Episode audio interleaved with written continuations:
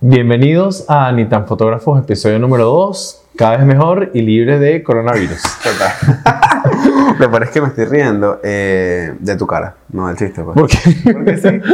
Miren, eh, primero que nada, muchísimas gracias a todas las personas que se han tomado la molestia de escribirnos, de seguirnos, de comentarnos. Estamos muy agradecidos con todo el feedback.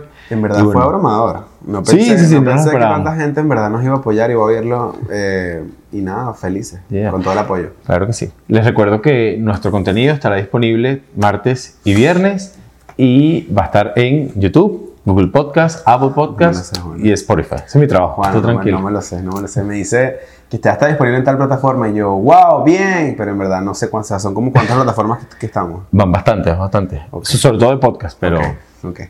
Por ahora las principales son esas. Tenemos un pocotón de temas que queremos conversar con ustedes el día de hoy. Y nada, ¿quieres contarme cómo estuvieron tus días de shoots? ¿Qué fotografiaste esta semana? Bueno, desde el último capítulo hasta este. Pues no sé qué, no sé qué opinas tú, pero siento que igual el tema del coronavirus este, nos tiene a todos un poquito, a mí me tiene un poco asustado. Ok. Y siento que ha bajado un poco, el, o sea, bueno, no el trabajo en general, pero siento que hay cosas que se han- en mi caso, pues se han ido pos- posponiendo Ujú. por el tema de lo, que, de lo que va a pasar. Pero las semanas, las semanas estuvieron chéveres. Fíjate que, como les comenté en el capítulo pasado, que también estaba maquillando y que lo alterno con el tema de las fotos, em, la, semana, la semana antepasada fueron más que todo maquillaje y esta semana tuve, tuve un trabajo, este es un cuento cómico, tú sabes que el, el, el jueves estuve trabajando, maquillando con una fotógrafa rusa. Ok. Sí, súper cómico, porque ella la conocí a través de una marca con la que trabajo actualmente. Pero, ¿vino de vacaciones o No, no, ya vive, aquí, acá? Vive aquí. Yo la conocí porque este, tengo tiempo trabajando con una marca aquí en Miami eh, y entré siempre siendo maquillador, porque la fotógrafa que estaba en ese momento era amiga mía y me dijo, bueno, me dio la oportunidad y me continué trabajando. Ok. Y ellos tienen ciertos fotógrafos, o sea, tienen varios. Tienen uno que hace, por ejemplo, los, los shoots de e-com, tienen otros que hacen las campañas, tienen otros que hacen como que contenido. Y ella es una de esos fotógrafos del equipo, entonces es, resulta que es rusa. Ok. Entonces es muy cómico porque es rusa, Ajá. pero habla español porque su ex esposo es dominicano. Ok. Ya de por sí. Tiene unos acentos loquísimos. Loca, loca, pero Ok. chévere, chévere. Eh, la chama es súper nice, me la súper pana y ella le gusta, pues le gusta mi trabajo y, ya he trabajado varias veces con ella. Pero lo loco del cuento es que fue el jueves y entonces fue una lancha. Entonces la modelo era rusa, la fotógrafa era rusa, el que estaba haciendo el video era ruso Ok. y el que estaba manejando la lancha era ruso. Entonces, lo loco es que, ok, obviamente yo llego y están todos hablando en ruso, que de por sí es bizarrísimo porque Es rarísimo, yo claro. les digo que para mí el ruso es como chino. O sea, yo no. Pero es que, o sea, bueno, no tengo Sí. ni idea. Es como. Si no hay manera de... O sea, no, no me da. De o sea, relacionar no sé con el si- español. entonces, del tiro, hubo un momento que tipo, eh, se nos hizo tarde y el chico de la lancha estaba hablando una nota de voz y yo. O sea, yo le pregunto, eh, ¿está molesto? Porque es que no entendía y en verdad estaba molesto, pero es tan loco el idioma que no entendía nada. Eh, y nada, lo- lo- para terminar el cuento, porque tampoco es que era una cosa tan, tan, tan loca, ¿no? Pero lo, lo que me pareció más bizarro fue que estábamos en la lancha, música en ruso, pues. ¿Ah, sí? música rusa. ¿Y cómo es la música en ruso? No sé, rara. ¿Pero era música que si pop rusa como- o era, marico, tradicional era rusa? como- era una música rusa, como. ¿Tú sabes esa música? ¿Tú sabes cuando decían que sí, el nené Sarcos? ¿Sabes? No. Que era como. No sé quién es el nené Sarcos. No. Llevaba de la música popurrí como para bailar que había, que ponían en la época que estábamos en el liceo. Pero que a lo mejor... CD. ¿Quién era el- pero a lo mejor- No, que yo- era como no, un yo no- DJ. yo no sé quién es el Nene Sarcos a todas estas. Era Yo, algo que decían Nene antes de las canciones. hacía como que una canción te decía el Nene Sarcos. Y Se dio una y vaina y de Valencia. No, no, ni idea. Y la loca. Bueno, de no Valencia. sé. Bueno, no Porque sé. vas a- lanzar esa cartica. No, porque como No, dijiste claro, que es no de la época... de Valencia. No, como dijiste tú. que es de la época del colegio, a lo mejor en el colegio Bueno. Era alguien puede- famoso en puede ser, Valencia. puede ser. El hecho es que la música era como un popurrí y cada vez y se, se notaba que era el nombre del DJ. Ok. O sea, como que la música súper activa, como una mezcla entre pop, como, como tecno esta, así como, Ajá. como decir, dice popurrí, Ok. y de repente como que... Entonces, y yo dije, nada, mi mente era yo, me visualicé en la fiestica del liceo y el nene Sark, una vaina loca, pues, obviamente. Qué loco. ok. Bueno, co- comenten, comenten si, si estoy loco, es algo de Valencia o es que si la gente se oye el nene Sark. Al- yo pensé que ibas a preguntar que si alguien escucha música en ruso, No, que no, no. dificulta. Bueno, no, nunca sabe, Bueno, puede ser. no, nunca sabe. Sabes que yo esta semana, bueno, no esta semana, porque es desde el capítulo anterior a este, Ujú, tuve dos shoots bien interesantes, ujú. muy fuera de lo que yo normalmente hago. Ok, Eh, fotografié ayer una boda ok. de unos, unas personas muy jóvenes. un chamo de 26 con una chama de 24, Daniela y Juan. Ok. Súper panas, súper amables. Qué Y cuchi. fue divertida la experiencia. Sí, para mí me pareció chévere porque además eran, o sea, me parecen unos niños casándose, unos niños haciendo cosas de gente grande. Ok. Y se querían tanto ¿Por qué que... edad tienen? Bueno, te acabo de decir 24 26. No, no, yo, si lo dijiste, te lo juro por mi mamá que yo no vi eso. No me estás prestando atención. Ay, no, ¿de qué Ella, estoy? ella tiene 24 y él tiene 26. Ok. Y Pregunta. demasiado fino porque se querían un montón y se, veían demasiado lindos y eso hace que la fotografía sea sencilla. de colegas. Ajá. ¿Te pareció complicado o chill? Me pareció sencillo. Sencillo porque ellos aportan un montón. O sea, aportan muchísimo porque es eso de que se querían y estaban juntos y, y hacen caso y, y ya yo tenía como unas referencias previas, eso lo, hago, muchísimo. Ok. Y lo que te comentaba antes, fuera de cámara, para los que saben de fotografía, yo le estaba comentando a Marco que un truco que estoy haciendo ahorita mucho cuando voy a tomar fotos en exteriores es utilizar el white balance a mi favor, o el balance de blanco. Tiendo a subir el balance de blancos a números en Kelvin, en grados Kelvin como 9000, esté como bien 9500, cálido. pero no bien cálido, eso es casi anaranjado. Pero le da una estética interesante a la foto. No, está bien. Y ayuda, Válido. ayuda muchísimo, sobre todo para que la foto ya esté coloreada en yo- cámara. Tú sabes que yo siento que ayuda también, porque me ha pasado, no, con, no lo hago tanto con el término de la cámara, pero sí me puedo sentir identificado porque siento que a veces lo he hecho con las curvas y el tono, los azules y tal, y siento que unifica burda. O sea, Sí. es como, como que el efecto que, que ocasiona a lo mejor para muchos poner un filtro a una foto, en este caso cuando lo haces con postproducción, es el mismo efecto que tú pones con la cámara. Unifica como un poquito todo. O sea, no se pierde, no hay tanto como que eh, esas azul, colores por allá, sino Claro. que es como que te unifica todo y siento que se ve más bonito. Sí, porque literalmente le estás dando un color a, Estás coloreando. a la imagen. Sí, la única diferencia es que con las curvas es equitativo dependiendo de la región donde tú estás moviendo la curva y no es desde el white balance que se lo aplica a No, toda la pero, imagen. pero me fui directo, me fui directo cuando tú estás en curvas que no, o sea, por ejemplo, yo generalmente me voy a tonos medios y que abarca como un poquito más grande y me voy a los azules y ya, sea, como que un poquito. Claro, pero si tú te paras en el medio de la curva y la disminuyes, la curva de los azules, que básicamente lo que está haciendo es agregando amarillo a los tonos medios, va a haber una parte muy suave de los highlights y una parte muy suave de las sombras que se le va a agregar el color. O sea, es equitativo el comportamiento de la curva. El detalle con el white balance es que se aplica a toda la imagen. A toda la imagen, independientemente de que si es un highlight o una sombra en otros medios.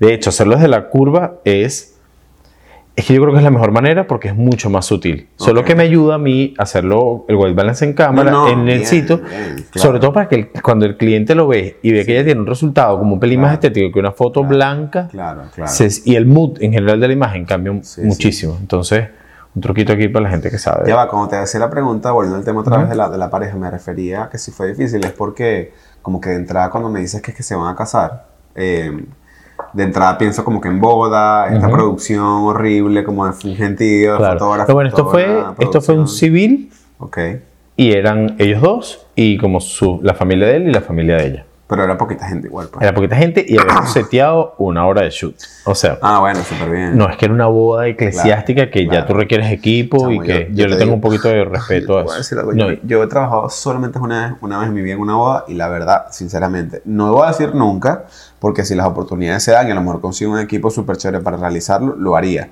Pero no me, o sea, no me quedaron ganas de hacerlo. Fue horrible, difícil, fue es difícil. horrible, fue horrible. Yo Es solo he hecho bodas de, de gente, de amigos muy cercanos, gente que quiero mucho y, yo creo que de alguna manera ese cariño que uno siente por las personas se ve en las imágenes. Sí, sí, sí. es. Pero Es que yo acepte bodas es algo muy poco Chamo, usual. es que- Excepto que sea algo muy sencillo como es esto. que- pero es que es cabilla. Chamo, Esto al final, cabilla, las, cabilla. las fotos que yo tomé al final eran muy... Eran las fotos previas a la boda, porque yo no Ok. estuve en la boda tomando las fotos. Entonces eran casi que unas fotos del compromiso. No, bueno, Que un poquito más posado, un poquito Ok. más sencillo, que con unas buenas referencias. Claro. No, pero bien. que cool que igual hayan sido unos buenos clientes. Porque Sí, ser vale. buen cliente no es nada más, para lo que, los que no saben, ser buen cliente no es nada más pagar al día o, o respetar como las, las dinámicas tuyas de trabajar, sino que también sean personas que confíen, que se dejen guiar y que hayan hecho que tu trabajo haya fluido. Porque Y, nos colabor- y colaboren, porque además eran súper simpáticos, el ambiente no fue es bueno. así. Hay, mucha, hay muchísima gente que no es así. Pero bueno, me Y parece el segundo shoot que tuve, que lo tuve esta mañana, fue a una amiga muy cercana a Génesis que está embarazada Ok. con Mariano y eso, el tomarle fotos a la gente que uno quiere de momentos especiales y sentirte tú como partícipe de eso es increíble. Una sensación muy parece, buena. me parece muy cuchi que lo digas porque yo también pienso lo mismo que tú. Y, y está cool, en verdad, que uno se involucre así con el cliente. Porque conozco gente que no, siento que no son tan así. Sí. Que es como que ah, hay unas fotos ahí y tal, no, preñadas. Y es como que, pero es que es verdad. Sí, sí, sí. Y qué cool, o sea, que me, lo, que me lo estés contando así porque yo también soy así. O sea, como que trato de conectar. o sea, es que el problema es que si no nos conectamos con lo que estamos haciendo, se vuelve rutina, se vuelve cualquier cosa y se vuelve simplemente apretar un botón. Claro. Y es como que, bueno. En mi eh, tener la oportunidad de fotografiar estos momentos especiales de gente especial para mí, o sea, es demasiado satisfactorio porque cuando yo estaba pequeño, mi mamá tomaba muchísimas fotos de nosotros. Y yo tengo muchísimas fotos ¿En impresas serio? viejas de, de cuando yo estaba pequeño, porque mi mamá tenía mucho esa costumbre. Entonces, tengo fotos de cumpleaños chiquitos, de viajes por Venezuela con mi familia. Entonces, ser yo el que esté creando esos momentos para la gente que yo quiero, me hace sentir muy bien. O sea, ser el proveedor de esos recuerdos, me hace sentir muy bien.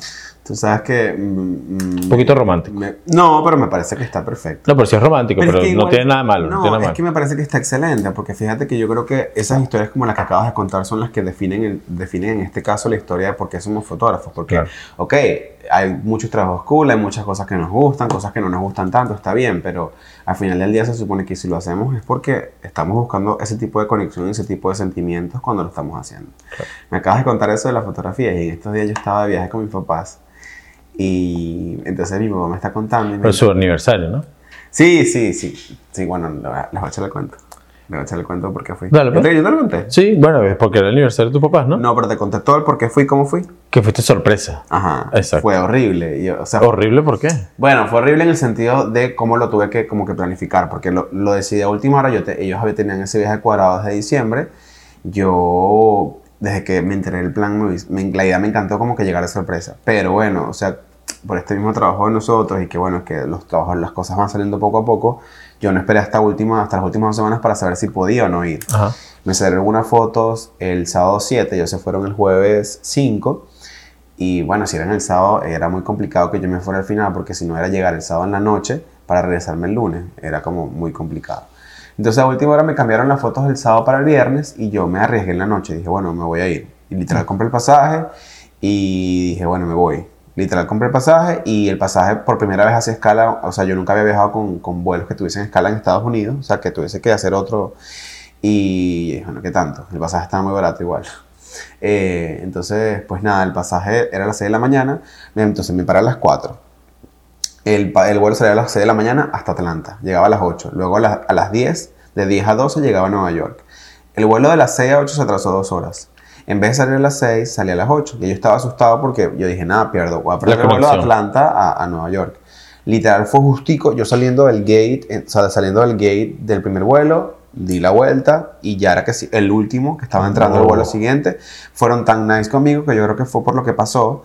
Eh, que, me, que me hicieron un upgrade en el, en el puesto y me pusieron como que de- en, la, en la fila que estaba detrás de, de los que pagan un poquito más. Ajá, de first class. Ajá, pero es que, pero es que era, era, era, esto, era de estas aerolíneas que no, o sea, son que si Frontier y esas que, si que ese es business. si ese es el, el first class, verga, está chimo, ¿no? No sé qué es eso. Claro, eh, no tienen first class, pero tienen business. Ajá, y O sea, estaba, un poquito más pero estaba arriba. atrás y ventana. Ah, Entonces fue una maravilla. Eh, entonces, coño, imagínate que mis papás no sabían nada. Yo tenía, yo tenía ya en mi mente que Samuel, mi novio, había hablado con ellos y como que estaban en un sitio. Y él me decía, no, regla, que ellos van a estar ahí. Chamo, o sea, desde que yo llegué, ¿verdad? Llegué a Newark, tuve que agarrar un tren de Newark a Nueva York. Llegué a Penn. Station. Luego, cuando busco en el mapa para de Penn Station llegar al sitio ese, eh, Penn Station es una estación, para los que no saben, que tiene muchas cosas adentro. Me perdí Claro. mi mente, o sea, me volví loco y dije, no, sabes que yo voy a salir de aquí y caminar 20 minutos hasta que algo, me metí en otra, en, en otra estación, en otra broma de, de metro y ahí no había para comprar tickets. Tuve que salir y ya caminé un poquito más y gracias a Dios como que el, el Leaf estaba uno pool baratísimo y dije, me, me voy a montar. Pero ¿cómo sabías dónde estaban tus papás? Oye, oye el cuento. Hasta que no me monté en el lift no decidí llamarlos porque yo dije, nada, si los llamo este, antes de montarme no puedo controlar qué va a pasar. Claro. En el lift ya yo sé cuánto es el camino, cuánto sé el próximo, cuánto voy a llegar y tal. Entonces, bueno, el hecho fue que, eh, para no hacer el cuento tan largo, llamé a mi mamá como que, ¿cómo estás? ¿Dónde andas? Me- no había hablado con ella ese día, ese día era el aniversario de ellos, los felicité y me dijo, bueno, ya hicimos todo. Ya no estamos montando en el metro para irnos a Soho. Y yo, ay, me estaba muriendo. Entonces en ese momento, mamá, no, porque me acabo de acordar, pero de la nada que Richard, Richard para los que no saben es un muy buen amigo, bueno, es mi mejor amigo. Entonces yo le dije, eh, Richard está cerca y él tiene que entregar una cosa súper importante que se llevó cuando, cuando, cuando estuvo aquí en Miami. Quédate donde estás, manda tu ubicación que yo lo voy a llamar Ah, rápido para, para ver dónde está, y pero no te pares para decirte cuánto está, a ver si va a funcionar o no, no te muevas. Obviamente llamo a Samuel y le le digo, mamá, no, él está 15 minutos, por favor no se muevan, quédate ahí que él ya va a llegar. Bueno, te podrás imaginar que ya no estaban en donde estaba en la dirección original que yo puse en el lift. Ujú. Y entonces yo le dije al tipo, o sea, era como que ya le dije, no, no, déjame aquí, déjame aquí, ya, ya, ya. Y entonces, pero se- déjame aquí, no, o sea, el tipo se tuvo que montar una vaina y déjame aquí ya. Me dejó y bueno, este, Super Cuchi lo sorprendí. Fue Yo vi la historia en Instagram, eh, súper bonito. No, yo te mandé el video. Ah, bueno, o lo vi porque me mandaste el Porque hay video. un video que no publiqué porque a todas estas yo, yo de psicópata, ¿verdad? No quise publicar nada que estaba en, Nueva York para que nadie se enterara. Yo hablando con esa vaina loca que es- no digo nada dónde estoy porque... Porque eres no una celebridad.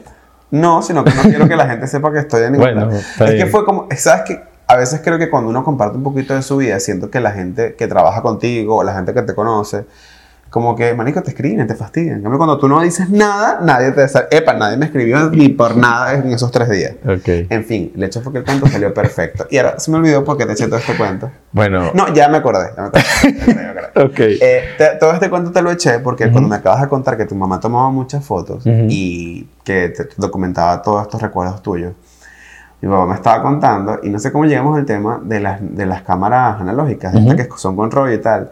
Y mi papá me contó que me dijo que él, cuando estaba yo muy chiquito, él trabajaba en, creo que era en Pequiven, no sé, una de estas empresas de PDVSA, pero, o sea, no era fijo, era como que era contratista ahí.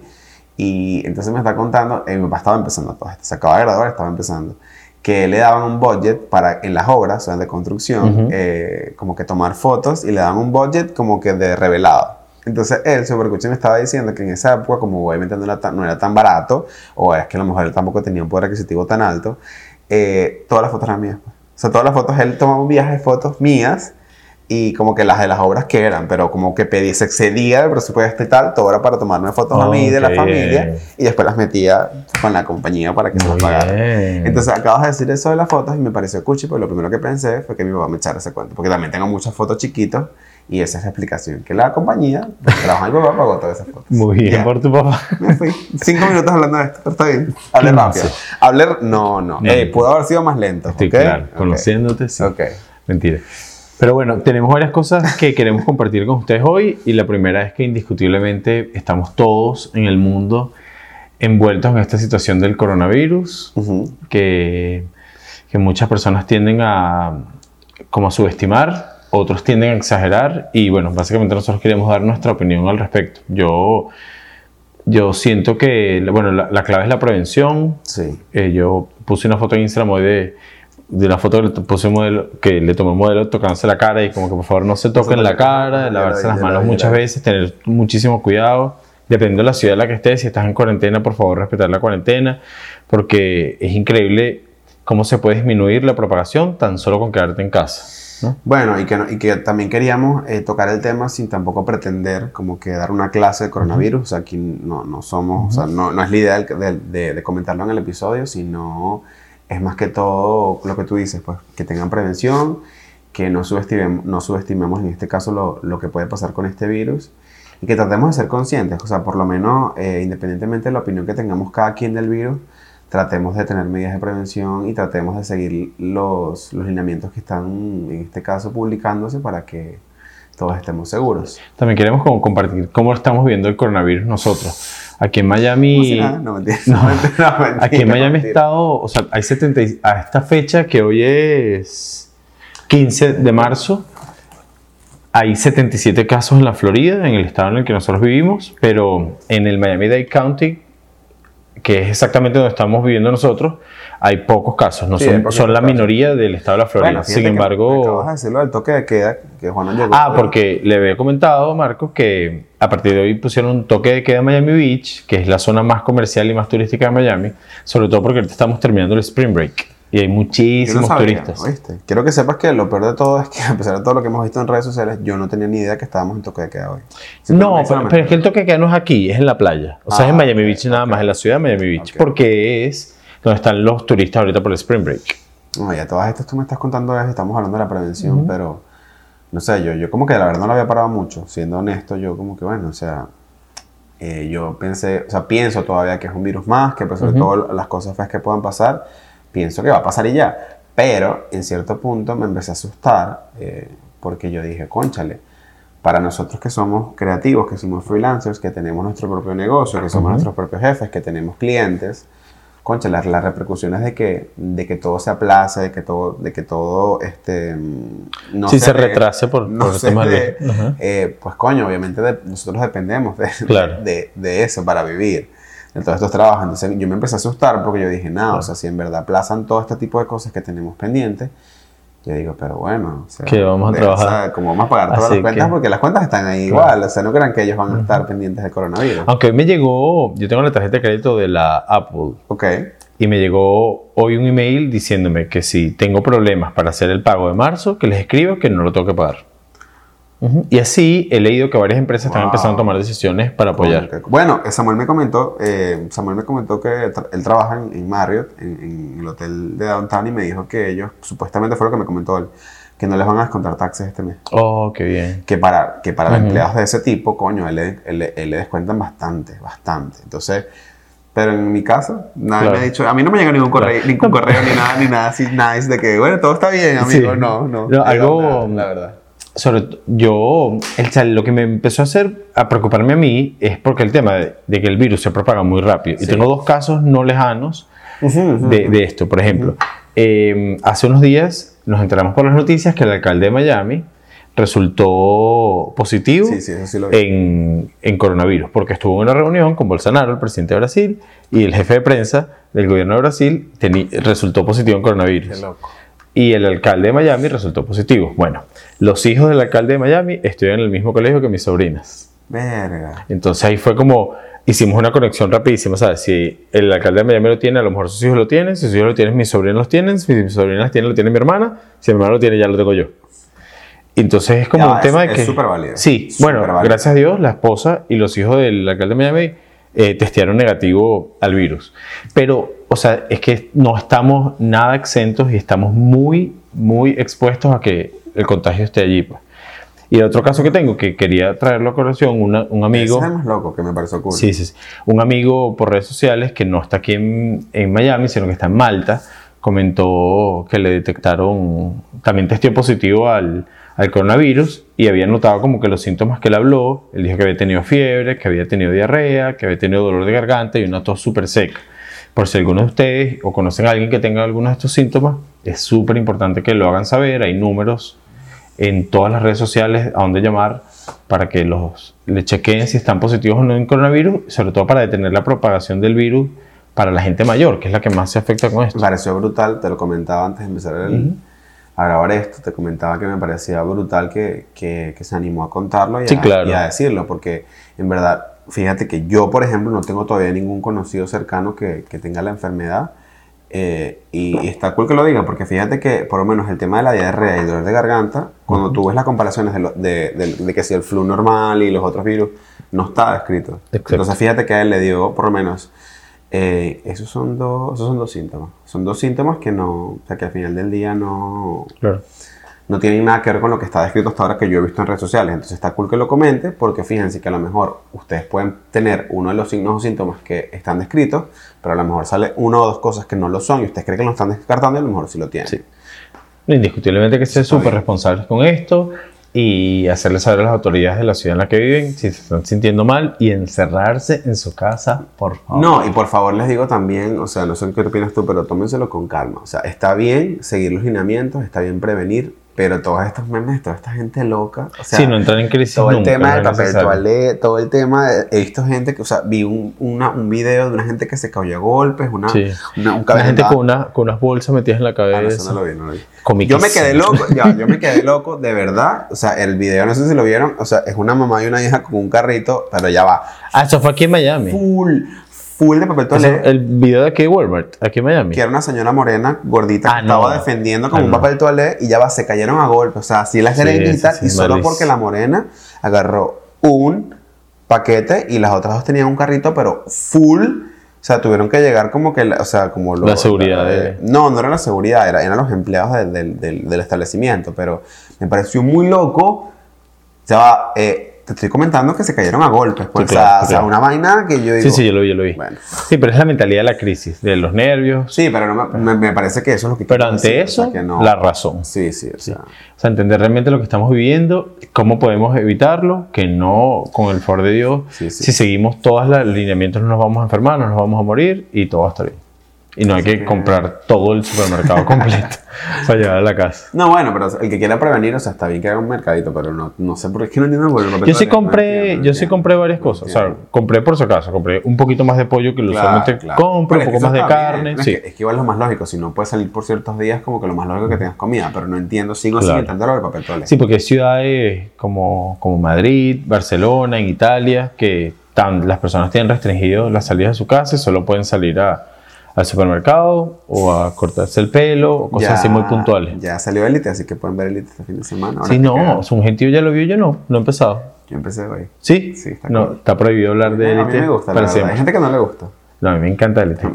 Además vi que de la segunda temporada, de la primera temporada a la segunda, la inversión que le metieron fue increíble, las tomas son increíbles, los colores del acero son increíbles. A mí me parece que la Todo. producción está muy bien. No, pero, o sea, el cambio de la primera a la segunda, la primera está bien, la segunda fue épica. Bueno, porque supongo que la primera fue una prueba y ya después que tuvo el éxito, bueno, vamos a meterle real Le ahora. metieron plata Claro, duro. Sí, claro, sí, sí. Qué cool, qué cool que les vaya bien. Para continuar entonces con, con la estructura del podcast y con todas las cosas que queremos contarles, decidimos crear esta sección en donde vamos a hablarles de una cuenta de Instagram que nos inspire a nosotros. A cada uno por motivos distintos. No, no lo hablamos antes, sino simplemente... Sí, sin, sin, o sea, sin como unos puntos específicos. Pues puede ser desde una cuenta de fotógrafo hasta una cuenta de un creador de contenido, hasta una cuenta de cocina, o sea, lo que nos guste y explicar por qué nos gusta eh, como fotógrafos, pues si se puede decir, no sé. Sí, Y nosotros vamos a, a colocarles acá, por aquí en algún lado de la pantalla, el video de lo que estamos viendo y vamos a tratar de escribirlo para las personas que nos escuchen por audio. Eh, yo quiero hablarles de una cuenta de Instagram que se llama Híbrido MX, que es una revista eh, que está en México. Eh, me gusta, no por el hecho que me hayan publicado un par de veces, pero porque me Gracias parece... por el apoyo igual, aprovecho para darle gracias. No, lo apoyo. agradezco muchísimo. Eh, son, unas, son muy amables, son muy simpáticos y me gusta muchísimo la manera en la que el Instagram está diagramado. Ya va, ya va, déjame ver. Esto que está aquí, estaba en Nueva York y estaba la, la vaina del tipo Sí. inmensa y yo no lo podía creer. No, sí, en verdad esta campaña de, de Calvin Klein, donde está Maluma, ha tenido... O sea, fotográficamente me parece que está muy bien tomada la foto. Es que me encanta A mí me cómo se ve. Qué cómica este Me carajo. encanta cómo se ve. Pero superando a Maluma, Ok. eh, me parece que la curaduría del Instagram está muy bien hecha. O sea, las fotos que elige están muy bien. Qué No es porque hayan fotos mías. No, pero en verdad está todo Qué muy armónico. Qué eso, qué Y- lo de la, lo de la Sí, sí, sí. lechosa. Y es muy difícil, me parece a mí, cuando tienes muchísimos fotógrafos muy diferentes y logras que el Instagram se vea armónico. es una cool. cosa que admiro un montón. No, Aparte que hay fotos cool. muy bien hechas. Verdad se ve súper cool. Sí, les recomiendo, yo siempre le digo a mis alumnos en la escuela que curar el ojo para nosotros empezar a crear cosas cada vez mejores implica consumir fotografía de calidad. Sí, sí. Y aquí hay unos trabajos muy interesantes, que de verdad cool. son el tipo de cosas que esta foto es mía, No, y que te inspiran, y que te inspiran. pues. Ujú. esta foto es mía, Qué bello. ¿qué tal? Pero sí es interesante que se pasen por aquí, sobre todo los que están muy interesados en la fotografía. No, a- es, contenido, es contenido de calidad igual, porque a veces es muy importante que como creativos nos, nos- nos inspiremos constantemente, o sea, que, que el bombardeo de información que tengamos en nuestras cuentas sea de calidad. ¿Por qué? Porque es lo que tú estás diciendo. Imagínense que ustedes quieran hacer como que cosas súper cool, se quieran inspirar y que todo sea como conectado con lo que ustedes quieran crear y que les salgan puros memes, les salgan puras cosas de farándula venezolana, que les salgan la, la amiga, la tía, la vecina. Obviamente es muy difícil que el bombardeo de información que puedan aplicar en su trabajo sea de buena calidad. Entonces, Sí. Como consejo, sigan a Híbrido MX. Eh, verdad, yo eh, sin desperdicio. Sin desperdicio. No hay no hay distinción de color en blanco y negro. Yo conozco a ese fotógrafo. Ah, ¿verdad? Sí. Antonio. Buenísimo. Buenísimo. Es uno de los uno de mis mejores descubrimientos con esta cuenta Lo de quiero Instagram. taguear porque se supone que me iba a editar, o sea, eh, estábamos colaborando y hubo unas fotos que yo tomé y que íbamos, que la iba a editar, Ujú. como un recordatorio como que bueno, para que lo haga, porque Qué Ha pasado bien. mucho tiempo. pues, pero- Qué cómico. Este es otro fotógrafo. Qué cool. También Rafa Moncada, súper bueno. No, hay un trabajo increíble acá, así que mi fuerte recomendación es que se detengan para acá y que nos que- pueden mandar por Instagram arroba ni tan fotógrafos sus posts favoritos de esta Sí, cuenta, por favor. porque de verdad No, hay unas así- fotos increíbles. Así como le estamos dejando esta cuenta que te gusta a ti, coño, déjenos unos a nosotros también para nosotros también nutrirnos de las cosas que les gustan a ustedes. Claro. Muy bien. Por otro lado, yo quería hablar, eh, siguiendo la tónica de esta sección, de una cuenta que me gusta muchísimo, muchísimo. Tengo muchísimo tiempo siguiéndola a ella. Me parece que es una chica súper cool. Y la cuenta se llama With Love AK. Vamos. Eh, la Muéstrame. cuenta es acerca de esta chica que se llama Andrea. Eh, lo que más me gusta de ella es que la sigo desde hace muchísimo tiempo. Ella es fotógrafa, diseñadora gráfica y creadora de contenido y mezcla de una manera muy bonita, a mi parecer, eh, temas como su trabajo, que en este caso es el diseño gráfico y la fotografía. Creo que también hacen videos. Ok. Eh, muestra también su familia porque tiene un hijo y su esposo trabaja con ella. Entonces me gusta mucho la manera generosa como ella comparte todo el contenido que ella hace. Y ella hace como unos mini tutoriales acerca de aplicaciones que usar, cómo usa eh, en este caso el contenido que ella usa. Eh, conozco gente en, que tengo en mi, comunidad que, que han hecho servicios, o sea, que han creado stickers con ella, que han creado logos con ella. Y es muy cool porque lo, lo veo, o sea, como que hay cosas que veo que sé que las hace ella. Y eso es muy cool como creativo cuando tú ves a alguien que tú dices, esta foto es de tal persona. O este trabajo de tal persona. Eh, me encanta toda esa parte, me encanta lo generosa que es y me parece que su contenido es de calidad. O sea, habla acerca eh, de inspiración, de emprendimiento, de su familia y me parece que es muy admirable para mí Es ver cómo ella tiene un equilibrio entre todo eso. Porque sabes que a veces vemos cuentas de gente creativa que es como que es o solo el trabajo o, o creadores de contenidos que son solamente, mira ese videito, por ejemplo, cómo lo graba y te muestra cómo hacer las cosas. Qué bien. Es demasiado cool. Me, me gustó Y es súper chévere, es súper chévere además. Yo no sé si te ha pasado a ti, a mí me pasó a inicios de este año que se, ya no me gustaba mi Instagram. Ya, por favor, mira el hijo. A ver.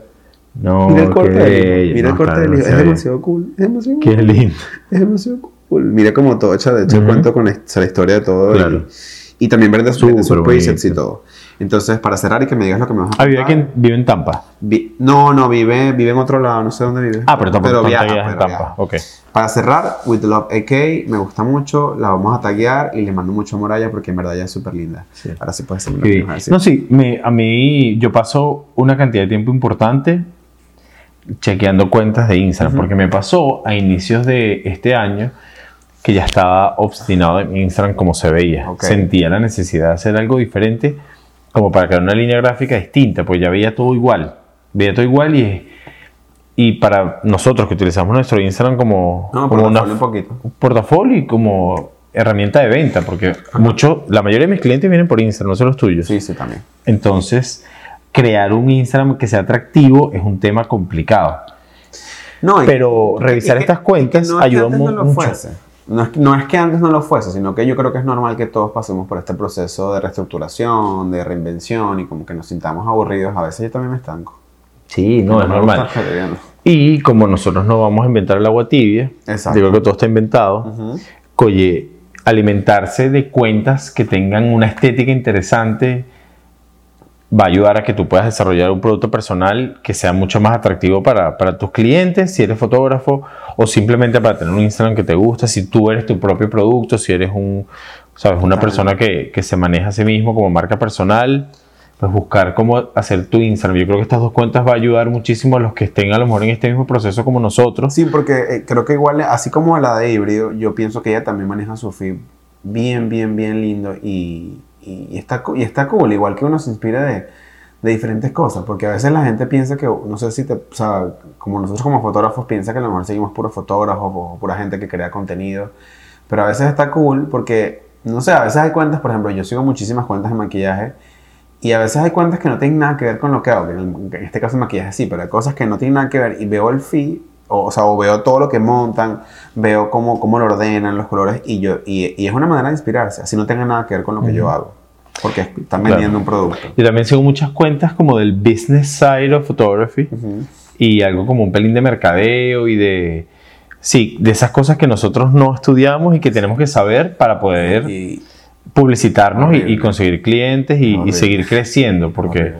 a medida que uno busca, yo he descubierto que entre consigo más una estética eh, sólida en mi Instagram, la gente es mucho más concreta a la hora de buscarme.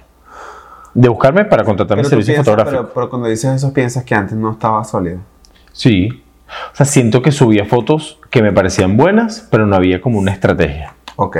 ¿ok? Ok. Y, y es eso, es tratar de buscar una armonía. O sea, es que es difícil conseguir una armonía en una red social, o sea, en, en filas de tres fotos, cuando tomas, foto, eh, cuando tomas modelos tan distintos, personas que te exigen eh, estéticas distintas a las fotos que ya has venido haciendo. Sí, sí. ¿Sí me explico? Bueno, tú Es sabes que... complicado. tú sabes Ahorita que- yo creo que tengo más o menos, me estoy encaminando hacia, hacia un- hacia una zona ahí Yo no sé si a lo mejor lo que te voy a decir para ti es obvio, pero me dio un consejo una vez un fotógrafo que, que, bueno, que es de aquí, que nació aquí en Miami y me pareció súper, súper útil porque él me dijo que él manejaba su cuenta, en, eh, claro, esta es la visión de él porque él, sus clientes no llegan por Instagram, pero por ejemplo él tiene un Instagram muy orgánico, es como súper em, fluido, está mostrando constantemente, nada tiene nada que ver con el otro, obviamente se ve que es su visión, pero nada tiene que ver como que ningún post con el otro. Y él me dijo que la mayoría de los clientes que que, que él conseguía, claro, eh, es importante que ella, que él no es tan joven, o sea, como que ya tiene tiempo trabajando antes de toda esta era de redes sociales. Eh, y él me dijo que el mejor consejo que me daba es que tuviera muchos, muchos portafolios. Ok. Que tuviera muchos portafolios. O sea, un portafolio si era para algo como que de business, si era un portafolio, si era algo como que social, eh, un portafolio si era algo como de fashion, un portafolio eh, si era como para test de modelos. Él me dijo que esa era la mejor manera. ¿Por qué? Porque mucha gente quiere, claro, me decía la otra cara de la moneda, me dice, mucha gente quiere contactarte por redes sociales, pero se les olvida que es una red social. O sea, se les olvida que eh, no es un portafolio, que no es una página web, sino que es una red social. Y una red social es para conectar, para fluir, para que tú montes cualquier cosa, o sea, no cualquier cosa, pero para que montes contenido, para que tengas como que conexión con tus seguidores, para que compartas. Y se les olvida que en verdad, eh, como que no todos los Instagrams o todas las redes sociales hablan realmente netamente de lo que es el, el estilo fotográfico de un fotógrafo. Claro. Porque si te pones a ver, yo conozco fotógrafos muy buenos que su Instagram, a mi parecer, no, o sea, no, no me gustan. O sea, no me gustan las fotos que ponen, no me gustan cómo los ordenan, no me gusta la cantidad de fotos que suben. Y eso no quiere decir que sean malos, o sea, porque me consta que son buenos, pero no me parece que manejan Claro. sus redes sociales como bajo mis estándares deberían Claro. hacerlo. Eso habla de, de tu desempeño con las redes sociales, Sí, no sí. con la fotografía. Hoy hablaba en las fotos que te comenté que tuve esta mañana con Marian, Mariano y Génesis, estos amigos míos que tienen una academia de baile Ok. que se llama Way to Move. Y me habían comentado que... Ay, es tu- esas son las fotos que tú hiciste con... sí, Ajá. de unos niñitos, que las vamos a poner aquí. Ajá, ajá, ajá. Y ya aprendí a Ya me hacer. acordé, me acordé. Entonces, eh, me estaban comentando que tenían una persona que les está llevando el Instagram y yo vi que el- de verdad el Instagram tuvo un twist interesantísimo y se ve súper bien y nos, o sea, nos pusimos a hablar de lo importante que es que tener una estrategia para las redes sociales y tener una persona que se encargue de eso, porque uno no, o sea, tú estás gerenciando tu negocio, estás impulsándolo, ellos son bailarines además, entonces dan las clases en la academia, mi amiga está embarazada, todo eso y además ellos me dicen, yo me siento en la tarde a decir que voy a subir en Instagram y dije que mira, yo no, no, no tengo cabeza para pensar en No, eso. es que creo que así, Entonces- así lo tuviesen, o sea, no, eh, estamos como que todo el mundo esperando que todo el mundo tenga Instagram precioso, y, o sea, cuentas de Instagram preciosas, y no se dan cuenta que en verdad no todos tienen la habilidad de hacerlo. Y que requiere un trabajo. A mí me costó, a mí me ha costado muchísimo porque yo, o sea, no es que tengo ese problema porque tampoco lo voy a decretar como un problema, pero a mí me cuesta, por ejemplo, eso me pasa a mí constantemente, yo no sé decorar, o sea, tú a mí me das ciertos elementos de una, la decoración de casa, se- no se me da. Eh, cuando fui, en este caso, a crear mi página web, como que me costó demasiado porque era como que agarrar todo mi trabajo y clasificarlo, ordenarlo, pero me cuesta demasiado. Y como que es hora de aceptar que no, o sea, que no todos somos buenos en todas las cosas. Exacto. ¿Me entiendes? Y es complicado porque a mí también me encantaría tener a alguien que, ¿sabes? que supiera como que de verdad de organización, de colorización, de cómo contar las historias a lo mejor con mi trabajo. Pero bueno, o sea, está bien aceptarlo y que estamos todos trabajando en eso poco a Y poco. aprender, claro. Y ya. Yo estoy muy seguro que más adelante vamos a poder tener aquí en el podcast unos invitados que nos puedan aportar Ey, información al respecto. idea Yo conozco a dos, tres buenísima. personas ahí que, ¿Sí? que pueden ser buenas para Qué eso. cool, Sí. qué cool. Se enterarán cuando les llegue el mensajito. Pero, eh, bueno, de nuevo, le- les repito el comentario que les dijo Marcos. Si tienen algunas cuentas de Instagram que quieren que nosotros revisemos y podamos comentar aquí, eh, por favor déjenlo abajo en, en los comentarios. Nos encanta revisar cuentas nuevas y poderlas compartir con ustedes porque básicamente queremos mostrarles con qué nos inspiramos para que ustedes también se inspiren. No, y que, y que nos dejen también, así como nosotros, exacto, le estamos contando que nos gusta, eh, sería cool que nos dejen entonces todas esas cuentas que los inspiren a ustedes para también nosotros Yeah. retroalimentarnos de ustedes y tener una base de datos un poco más grande y mucho más cool. Claro. Así sean sus cuentas personales. Si no Sí, quieren sí, mostrar su sí. trabajo, No, vamos ya va, hay gente, ya va, hay gente que no tiene nada, o sea, que no, se- no es fotógrafo, no es maquillado, que no se dedican a, pero que tienen un, un- un- es un arte como Sí, manejar claro. su cuenta, o sea, claro, entre selfies, fotos como que de los outfits o inspiración así de, de cosas que encuentran y la cuenta es Bellísimo. preciosa. Ahorita no, no se me viene nada en la mente, pero a lo mejor cuando tú edites se podemos meter a alguien como que... Claro, que no- sí, sí, pero sí, por ahora no me cómo no. acuerdo, pero hay gente que de verdad tiene un talento nato para esas cosas. Sí. Y hablando sobre las redes sociales, que nosotros, haciendo nuestro mayor esfuerzo por mostrar nuestro trabajo lo más bonito posible, eh, hace unos días le estaba comentando a Marco que tuve una reunión en donde dijeron una frase que se me quedó en la cabeza y que era interesante para nosotros comentarlas con ustedes y, y también recibir feedback y lo que ustedes piensan con respecto a esto. La frase, la voy a leer, es, el amante de la perfección es terriblemente ineficiente. ¿Ok? Entonces, te- yo pienso muchísimas cosas de esa frase. ¿Qué piensas? Cuéntame. Bueno, o sea, es inevitable para mí verla desde varios puntos de vista, ¿no? Eh, como lo comenté en el episodio anterior y lo voy a comentar por el resto de, de este podcast, yo tengo un background de lo que yo estudié en la universidad, en donde lo que más me estaban enseñando era ser lo más óptimo posible con los recursos. Es decir, si voy a retocar unas imágenes, voy a tratar de hacerlo en el menor tiempo posible. O sea, yo no sé tú, pero yo soy de los que mido cuánto me tardo editando una foto Ok. y digo, ok, este set son 12 fotos, me tardó 6 minutos, son, o sea, 68 minutos. Bueno, yo, yo creo que... Y digo, 68 minutos, una hora y 8 minutos es burda. o es poco, o voy ¿Sabes que- bien. Tú sabes que yo no, nunca he medido cuánto me tardo tomando una foto porque hay unas que me toman más, otras que me toman menos. Lo que sí hago con el tiempo es lo mido por días. O sea, por ejemplo, Ok. hoy, o sea, me he puesto metas así, por ejemplo, hoy tengo que salir de tal trabajo. O sea, yo, por ejemplo, un ejemplo, cuando son unas fotos particulares, ponte, para una persona, 10 fotos, me puedo tomar entre 1 y 3 días dependiendo de la dificultad, si son clientes normales. Ahora, si ponte que las fotos hubo mu- muchos beauty shots o hubo muchos como retratos cerquita, cerquita, me tomo más porque, bueno, para los que, o sea, para los que no trabajan en, en este medio, en verdad las fotos de cerca y el trabajo de la piel es uno de los trabajos, a mi parecer, más complicados. Sí.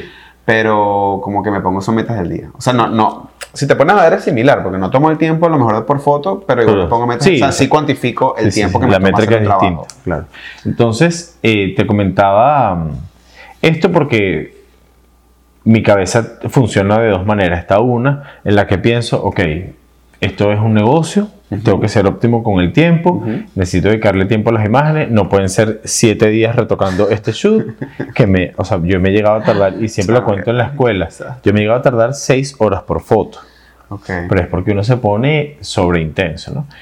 Pero a la vez, en contra de ese pensamiento de que me tengo que apurar, de que esto tiene que salir a tiempo, porque tengo que atender otro shoot o porque tengo que sentarme a buscar otro cliente o algo, está la parte artística en la que tienes muchas ganas de sentarte a dedicar a la imagen y, y- e inspirarte y crear. Y que, ¿Cómo se verá esta foto si le agrego más amarillo? Sí. ¿Cómo se verá esto con azul en las sombras? Y se te va el tiempo, pero por foto exponencial, el incremento del tiempo. Entonces, esto- estoy completamente de acuerdo con la frase porque a medida que nosotros vayamos buscando cada vez más y más y más y más y más la perfección, nos vamos a tardar más y ser- tardarnos es ser ineficiente. ¿Por qué?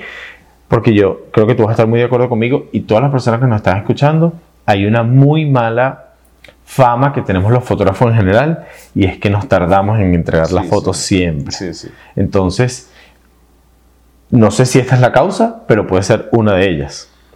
Bueno, Entonces, yo, yo creo y además que el tema de la perfección es un término tan subjetivo que perseguirla es una inutilidad. Sí, sí. ¿sí? O sea, y no, no tanto inutilidad, pero es la definición de ineficiencia. Sí, sí.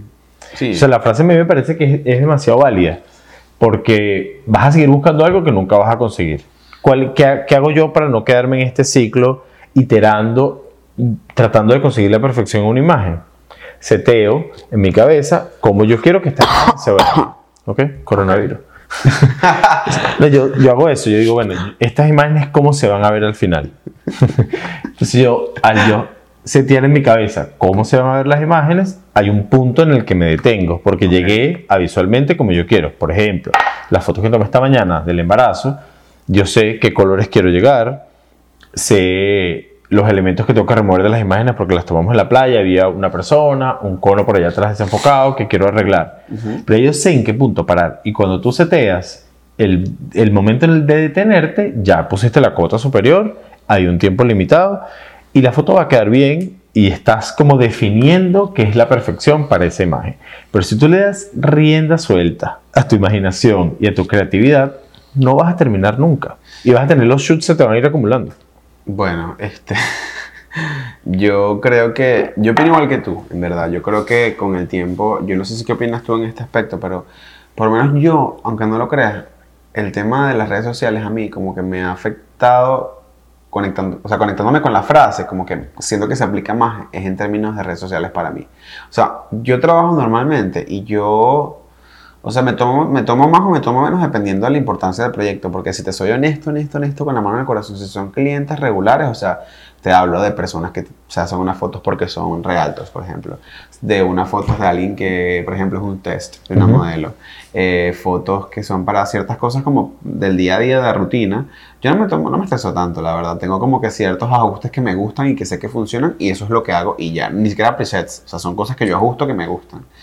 Eh, me tomo mucho cuando son cosas que van para publicaciones, cuando son eh, contenido para mí, para mi portafolio, o que ya yo sé que eso fue creado para post Instagram, para, para como que mejorar mi trabajo, sí me toma muchísimo tiempo. Pero, pregunta, tú, disculpa la interrupción, ¿tú editas distinto para Instagram que para el cliente? Sí. A mí también. Mil veces por ciento. O sea, te explico por qué. Porque yo hace tiempo, o sea, como que hubo muy poco tiempo que estuve como tú pensando así, pero con el tiempo me, di cuenta que en verdad los clientes particulares, los que van a usar la foto, ya sea o para vender un producto o para vender sus servicios o para documentar ciertas cosas, siento que en verdad no le van a dar la importancia que tú le estás dando a ciertos ajustes técnicos, más que la foto esté enfocada y esté bien iluminada. Del resto, ellos si les pones un filtro cálido, si les pones un filtro frío, si le, a las sombras les pones morado, se vuelve invisible. en verdad, ellos es como que, sí, si es por eso, no sé si te pasa, te ha pasado más de una vez que le agregan un filtro. O sea, tan, tan, tan, tan insignificantes los colores que le pusiste que ellos les ponen un filtro porque pues, me resbala. Pero este, cuando es contenido para Instagram, que se traduce en contenido que puede ser para tu portafolio, pensando en lo del portafolio de las redes sociales, o si es contenido para publicación, porque sabes que lo va a ver mucha más gente, eh, le dedicas un poco más de tiempo. Yo siempre trato igual, eh, no sé, se los dejo ahí si, si les sirve como para algo. Yo siempre trato igual de, eh, cuando termino, o sea, cuando termino de colorizar y que termino todo, ¿qué es lo que hago? Eh, yo eh, me alejo, o sea, como que me alejo, voy, hago otra cosa, o inclusive las terminé hoy, pasan dos días, no las entrego hasta que las vuelva a ver y digo, coño, quedó muy cálida. Los amarillos están muy altos, los rojos están muy altos, está un poquito sobreexpuesta, será que... Y hago como esos ajustes y no me enrollo más, te lo juro por Dios. Eh, pero sí siento que es importante que tomemos en cuenta esto porque creo que lo aplicamos para el podcast. Cuando empezamos este proyecto, se lo decimos de verdad, honestamente, pudimos habernos puesto a pensar en mil cosas y no hacerlo. Y dijimos, ¿sabes qué? Vamos, el primer día grabamos un piloto con un teléfono, vamos a ver cómo nos oímos y al final dijimos, mira, está súper cool, vamos a hacerlo, o sea, tenemos todos los equipos, tenemos toda la infraestructura para poder hacerlo, vamos a arriesgarnos y ya. Y por eso es que estamos aquí. Y poco a poco vamos a ir mejorando. Claro. Bueno, esperamos.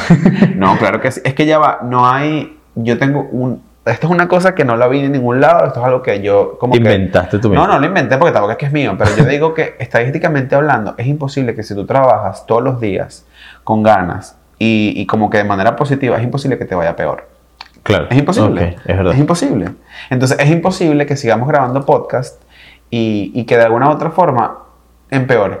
Es imposible. Siempre va a mejorar, así sea algo o más lento, que en otros, en otros aspectos, pero siempre esto va a mejorar. Sí. No, y, hemos tenido la, la, bendición de que hemos recibido feedback de sus opiniones, de lo que creen que estamos haciendo bien, de dónde tenemos que mejorar y eso para nosotros es lo mejor. Igual hacen falta más, ¿ok? Yo necesito que toda la gente que nos conoce, que, que dice que nos quiere, comente y diga si le gustó, si no le gustó, qué podemos mejorar, qué cuentas nos recomiendan para inspirarnos. Qué frases, si, la, como esta. No, y si la frase les gustó, porque la idea realmente es también dejar esta pregunta al aire para que ustedes nos digan, ¿están de acuerdo? ¿No están de acuerdo? ¿Les gustó? ¿No les gustó? Y en qué nos pueden también colaborar, porque la idea del podcast no nada más es compartir nuestras ideas, sino conectar con toda esta gente que conocemos y que pues que nunca habíamos tenido la oportunidad de interactuar. Yeah, así es.